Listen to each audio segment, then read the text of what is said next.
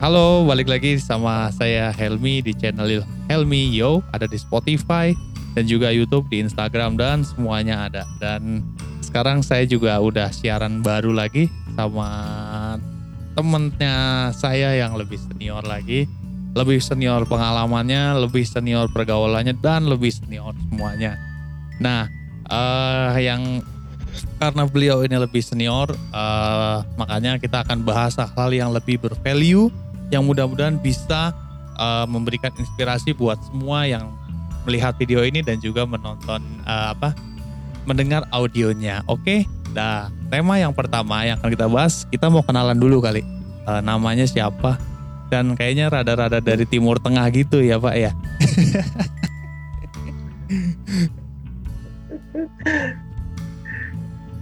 Bisa aja Mi. Oke, thank you Mi udah ngundang Mi. Jadi uh, penonton setianya Helmi Yo, oke kenalkan saya Ismail, temannya Helmi di kantor. Jadi kalau dibilang tadi senior ya senior paling beda senior berapa tahun ini ya dua tahun kali paling ya. senior panjang pak, gitu kan. Oke pak, tadi udah bawa-bawa kantor nih ya, udah langsung mau masuk ke tema aja diangkat dari kantor. kalau ngomong-ngomong soal kantor nih pak, uh, kenapa sih kita harus bekerja Pak? Uh, menurut kacamata dari yang lebih senior daripada saya, mungkin kalau saya uh, I need to work for having a money. Nah kalau dari kacamata yang lebih senior itu gimana sih Pak? Mungkin, mungkin boleh bagi inspirasi ke saya juga terutama. Monggo. Aduh. Waduh, langsung ya bahasannya kenapa harus kerja gitu ya? iya, karena tadi udah diangkat kantor Pak kantor. Oh, oh ya. gitu. Padahal nggak usah disebut teman kantor, bilangnya teman main gitu. Gimana dong? Katanya senior, senior.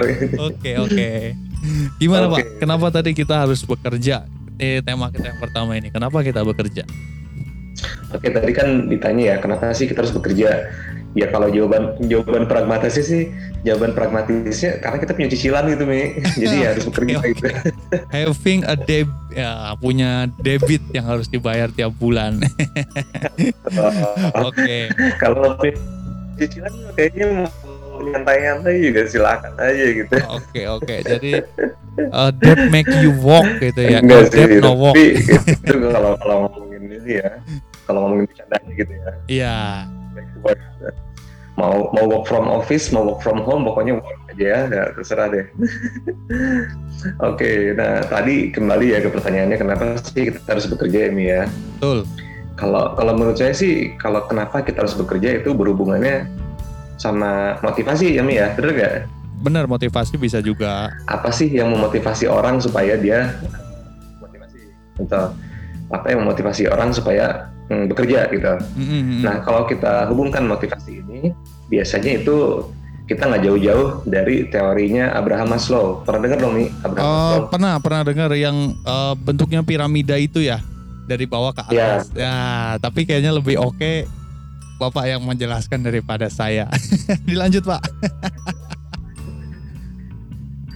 yang yang lebih enak sih Abraham Maslow sendiri yang jelasin gitu kali ya. Tapi kan susah. Kayaknya udah almarhum. Nggak. Nggak masuk kan ya ini sih minjem minjem apa minjem teorinya Abraham Maslow. Jadi mm -hmm. Abraham Maslow itu yang tadi kami bilang bahwa itu adalah piramida kebutuhan ya. Artinya setiap setiap orang pasti punya kebutuhan. Nah di Maslow ini dia bilang bahwa kebutuhan orang itu ada lima tingkatan ya, Oke, okay, ya, lima ada lima tingkatan. Yang pertama. Ada tingkatan. Hmm ada lima tingkatan dari tingkatan paling dasar gitu kan yang paling basic sampai tingkatan yang paling advance istilahnya mm-hmm. gitu. Nah tingkatan yang paling basic ini nih itu adalah kebutuhan orang akan basic needs atau kebutuhan dasar. Oh kebutuhan dasar sandang pangan papan begitu ya? Sandang ya. Iya. Kalau kalau di sana justru tambahin lagi sandang pangan papan sama tidur atau istirahat ya. Oh iya. Itu adalah uh, istilahnya kebutuhan dasar dong. Artinya kita pakai sandang pangan papan, tapi kalau nggak bisa istirahat ya repot juga nanti ya. Gitu. Oke istirahat, siap. Berarti kita nggak kerja terus ya, ada istirahatnya. Iya. Jadi itu sih yang yang yang mungkin poin utamanya adalah makan ya. Artinya makan di sini orang bekerja ya untuk makan, untuk mendapatkan sesuatu, untuk mendapat uang, ya nanti uangnya hmm. dipakai untuk makan. Oke. Okay. Terus uh, itu kebutuhan pertama ya. Kenapa hmm. orang bekerja? Pertama sih untuk men, apa memenuhi basic basic needs-nya dia. Nah, setelah basic needs terpenuhi, itu namanya orang ya pasti punya kebutuhan yang lain gitu. Betul. Nah, kebutuhan lain itu adalah untuk uh, free from fear atau uh, bebas dari rasa takut. Gitu ya. Contohnya, ya. Pak, beli kuota masuk nggak? Gimana tuh? Beli kuota internet, contoh masuk nggak tuh? Fear. Beli kuota Waduh, uh, mungkin kalau untuk takut sih kurang pas ya. Oke. Okay. Kalau kalau aduh ya, kalau menurut Maslow nih dia yang bilang takut itu biasanya sesuatu yang belum pasti nih Mi. Artinya contohnya hari tua ya. Hari tua kan kita belum pasti nih ya mau mau eh, mau seperti apa nanti okay. kita gitu kan sekarang sih alhamdulillah masih muda gitu tapi nanti suatu waktu kita pasti akan tua dan ketika kita tua tuh kita kita nggak yakin nih kita akan akan seperti apa nanti ya betul, kita betul, masih betul. bisa uh, seperti ini gitu kan atau barangkali kita ada keterbatasan nah untuk menghadapi uh, ketakutan akan sesuatu yang yang uncertain itu yeah. itu makanya kita juga bekerja Artinya nanti dari sesuatu yang kita dapatkan itu dipakai untuk nabung. Untuk persiapan di hari berikutnya begitu Pak ya. betul ya. Jadi supaya kita menghilangkan ketakutan kita akan uh, ketidakpastian di hari tua tersebut. Oke betul. Eh, bisa. Itu alasan kedua itu nih. Hmm. Nah alasan ketiganya apa? Kalau kita udah uh, mendapatkan basic need, kemudian uh, kita mendapatkan safety okay. gitu ya. Nah, kebutuhan ketiga itu adalah mengenai uh, keberterimaan, keinginan kita untuk diterima oleh orang lain, nih. Oh, berarti nah, diterima di lingkungan, nah di masyarakat gitu ya, Pak? Diterima di lingkungan, betul. Okay. Diterima di lingkungan. Ya, jadi jadi bagian dari suatu lingkungan gitu nih ya. Artinya apa? Kok kok itu bisa menjadi sesuatu yang alasan bekerja sih? Ya mungkin contohnya kayak gini sih dengan bekerja kita kan menjadi uh, punya teman ya, punya teman satu tim kayak kita mungkin ya. Oh, kita iya. kan teman satu tim di kerjaan gitu kan. Ya. Dengan kita punya satu tim, ya itu merupakan salah satu alasan kita bekerja juga supaya kita ketemu orang lain di oh, pekerjaan. Oh, iya iya jadi, iya iya. iya. jadi satu tim gitu kan, jadi solid gitu.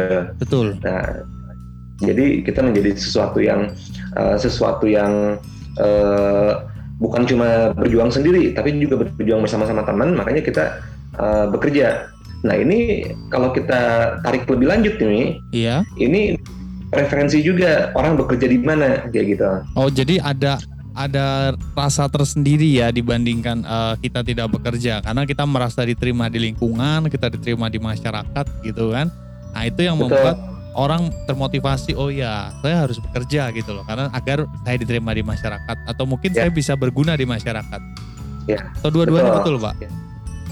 hmm. betul betul seperti itu nih jadi kan ada kecenderungan ya bahwa ketika kita hidup di suatu masyarakat kita kan pengen dilihat bahwa kita adalah bagian dari masyarakat tersebut ya kan contohnya yeah. di kampung kita lah ya hmm. katakanlah lingkungan terkecil lingkungan RT RW ya tentu kita pengen diterima kan lingkungan tersebut kan betul nah uh, ya namanya tetangga ya kadang kalau kita beda lah antara kita memiliki suatu kegiatan Betul. dengan tidak memiliki kegiatan okay. pasti pandangan pasti pandangan pandangan tetangga itu beda yang kasus kasus yang paling uh, viral kemarin tuh Mi ya yang di Depok itu ingat kan? Yang di rumah tapi bisa banyak uang itu ya. Iya itu. Pasti pasti warga sekitar tuh ekspektasi terhadap kita tuh kita tuh harus punya kegiatan. Kita betul, tuh harus betul. harus bekerja gitu kan? Ya, Maksudnya ya apa pun kegiatan ini bekerja gitu ya? Bekerja gitu. iya iya iya. Ya kalau dulu mungkin bekerja itu ya keluar apa apa berangkat subuh pulang hmm, maghrib hmm, gitu kan? hmm. ya kalau sekarang kan bekerja itu kan sebenarnya bisa di rumah kan menghasilkan ya, cuan ya. segala macam gitu. salah satu tujuan kita bekerja supaya kita memiliki kegiatan sehingga kita memiliki status sosial yang yang bisa diterima lah di lingkungan kita di lingkungan kita sekitar gitu nih. Mm, betul betul betul. Oke kalau gitu kita tadi kan udah ada tiga uh, faktor. Hmm. Mungkin sekarang kita bisa masuk faktor yang keempat. Tadi kan untuk pertama kebutuhan, kedua untuk uh, terbebas dari rasa takut di hari berikutnya. Hmm. Kemudian ketiga itu uh, untuk diterima di lingkungan. Nah kalau Betul. yang keempat tadi apa yang uh, dari kenapa kita bekerja berdasarkan teori Maslow tersebut? Nah yang keempat, yang keempat itu adalah untuk uh, sense of achievement atau prestasi nih. Oh, Oke, okay. baik, baik, baik.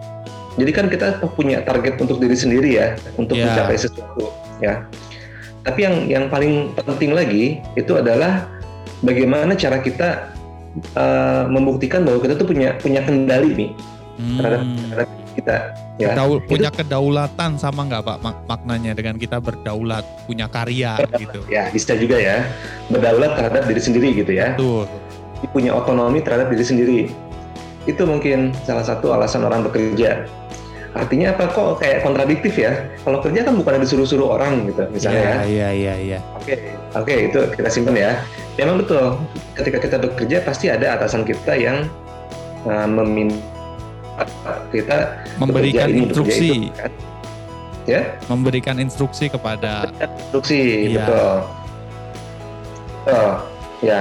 Itu itu itu itu, itu betul ya tapi di sisi lain kita bisa bilang bahwa ketika kita bekerja, kita bebas loh mengeksplor.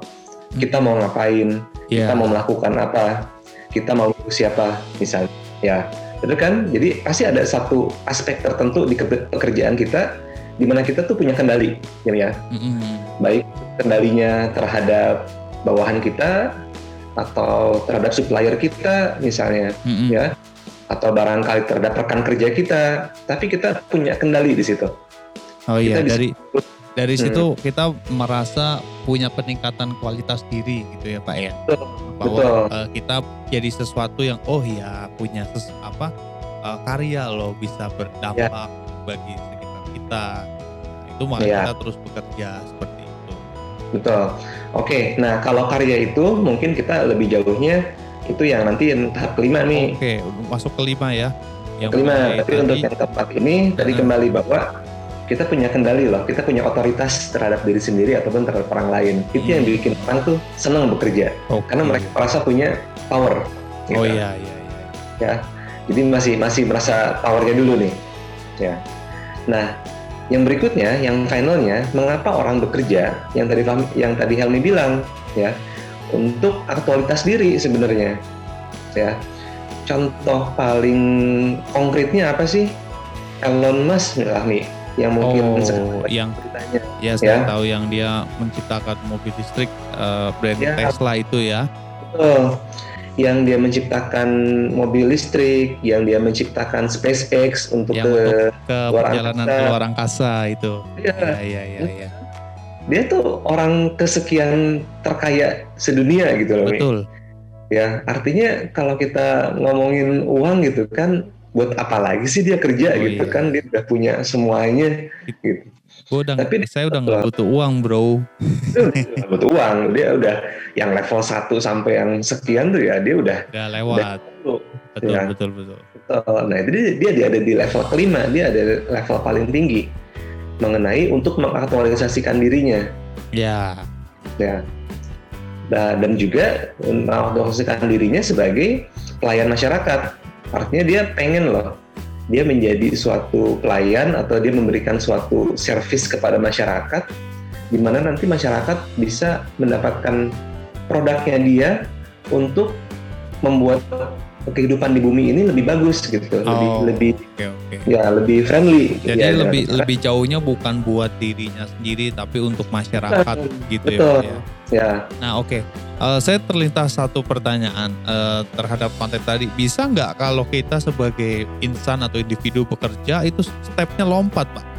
Artinya uh, saya merasa uh, pengen langsung diakui masyarakat. Jadi saya berbuat bekerja atau berkarya yang banyak impactnya. Kalau hmm. nggak hmm. ada itu saya nggak bisa bilang itu bekerja. Itu mindset seperti itu hmm. oke okay nggak sih atau terserah boleh-boleh aja berpendapat masing-masing atau gimana hmm. pak? Oke, okay. uh, eh, pendapat gue ya nih ya. Hmm. Pendapat gue sih kalau memang kita artinya mau lompat dari satu uh, stage ke yang lain, umum umumnya itu kita memenuhi satu stage dulu, mm -hmm. baru stage berikutnya. Mm -hmm. Umumnya seperti itu, ya. Oke, ada kalanya gue juga punya beberapa teman yang memang artinya dia dia nggak mau tahu, uh, dia dia nggak mau uh, pusing terhadap penerimaan orang sekitar misalnya ya, macam. Terus dia nggak mikirin saya makan atau enggak, yang penting saya punya karya buat masyarakat nah. bagus gitu kan. Betul. Mungkin ada kalanya hal tersebut terjadi ya, nih ya. Artinya nggak impossible tapi apakah itu sustain atau enggak kita belum tahu. Oh, jadi kata kuncinya adalah di sustainnya itu ya, berkelanjutannya itu ya. Hmm, urutannya sebenarnya kayak gitu. Kita kita yang sekarang tahu dulu deh hari ini mau makan apa gitu kan. Ah, betul betul betul. Kita bebas dari rasa takut dan diterima orang sekitar. Kalau itu urutannya udah pas, ya untuk mencapai ke berikut berikutnya itu akan lebih mudah gitu nih. Lebih mudah dan lebih sustain gitu pak ya ya. Oke. Okay. Sustainability juga kan, keberlangsungan seperti itu. Ya, jadi kalau menurut gue sih, apakah bisa? Ya mungkin saja bisa. Tapi hmm. apakah sustain? Ya kita belum tahu. Oh iya iya, karena memang banyak uh, ya mungkin saya pribadi juga uh, banyak menggambarkan diri oh iya kayak saya bisa bikin sesuatu yang bagus dulu nih untuk market untuk masyarakat tapi hmm. ketika saya coba masuk ke situ ternyata hal-hal yang kecil belum saya perhatikan ya memang untuk sustainability-nya kita pertanyakan. Oke okay, Pak, uh, by the way thank you uh, sharing di konten pertama kali ini ya. Kenapa kita bekerja tadi menggunakan teori Maslow ya. Nah nanti mungkin kita bisa ketemu lagi di uh, edisi konten yang kedua. Uh, dan dari konten yang Maslow ini saya berharap bagi semua yang menonton dan mendengar bisa mendapatkan referensi baru ya Pak ya uh, tentang kenapa sih dia harus bekerja dan kemudian uh, ada di level mana saat ini kita sudah bekerja. Oh ya, saya baru kepikiran lagi pertanyaan nih Pak. Kira-kira harus menunggu dewasa atau menunggu senior dulu kah Pak untuk mencapai uh, stage yang 3 dan 4 atau dari awal dari selagi muda bisa dicapai 5 stage itu Pak? Mungkin singkat, uh, bisa nggak sih mencapai 5 stage itu di awal-awal kita bekerja mungkin lima tahun pertama, kemudian empat tahun pertama? Oke, uh, kita sekarang ngomongin mengenai umur atau senioritas dalam bekerja mungkin kurang lebih betul, seperti betul, itu. Iya. Ya, kalau saya hubungkan tadi, artinya mungkin nggak sih orang yang junior itu mampu sampai level kelima kayak gitu? Iya. Uh, alangkah beruntungnya ya kalau memang uh, sedari muda kita sudah tahu kita mau ngapain dan sudah bisa mengaktualisasikan diri seperti itu. Betul, betul, betul. Seperti itu sih. Ya, Artinya rangka rangka beruntung ya kalau emang dia bisa uh, langsung tahu step-stepnya dan dia tahu oh saya saya harus harus menjadi seperti ini plus didukung oleh uh, oleh platform-platform di bawahnya. Artinya tadi kita ngomongin otoritas ya. Iya, iya, iya, iya. Dia harus punya otoritas terhadap orang lain ya. Kalau memang di lingkungannya itu orang lain tersebut mau di otori apa di mendapatkan perintah dari orang yang lebih junior hmm. masih bisa terjadi gitu nih. Oh ya. oke oke. Berarti memang uh, variabel untuk terjadi seperti itu sangat mungkin ya Pak. Sangat mungkin, sangat tapi mungkin. harus didukung oleh faktor eksternal oh, juga. Oke, jadi gitu. memang harus ada faktor yang kita perhatikan juga di. Oke, okay. uh, eh, terima kasih sekali lagi untuk sharing di konten pertama kali ini. Jangan kapok ya Pak, besok kita ketemu lagi okay. berikutnya. Oke, okay, uh, eh, thank you sekali lagi buat teman-teman semua yang udah dengerin uh, siaran ini, lihat siaran ini. Kalau mau akses bisa ada di YouTube, di Instagram, dan juga di Spotify. Boleh di follow juga Instagram saya helkusma.helmi dan Pak Ismail nanti saya cantumin di bawah aja. Terus subscribe, ya. jangan lupa listen di Spotify juga karena ke depannya kita bakal kasih konten seputar dunia pekerjaan yang mungkin bahasanya lebih legit, tapi tentunya kalau bahasa sekarang konten-konten daging. Oke, okay, ya. thank you Pak Ismail. Selamat. Okay, terima kasih sudah mengundang ya. Jumpa lagi. Ya, sampai ketemu lagi Mi. Thank you. Siap.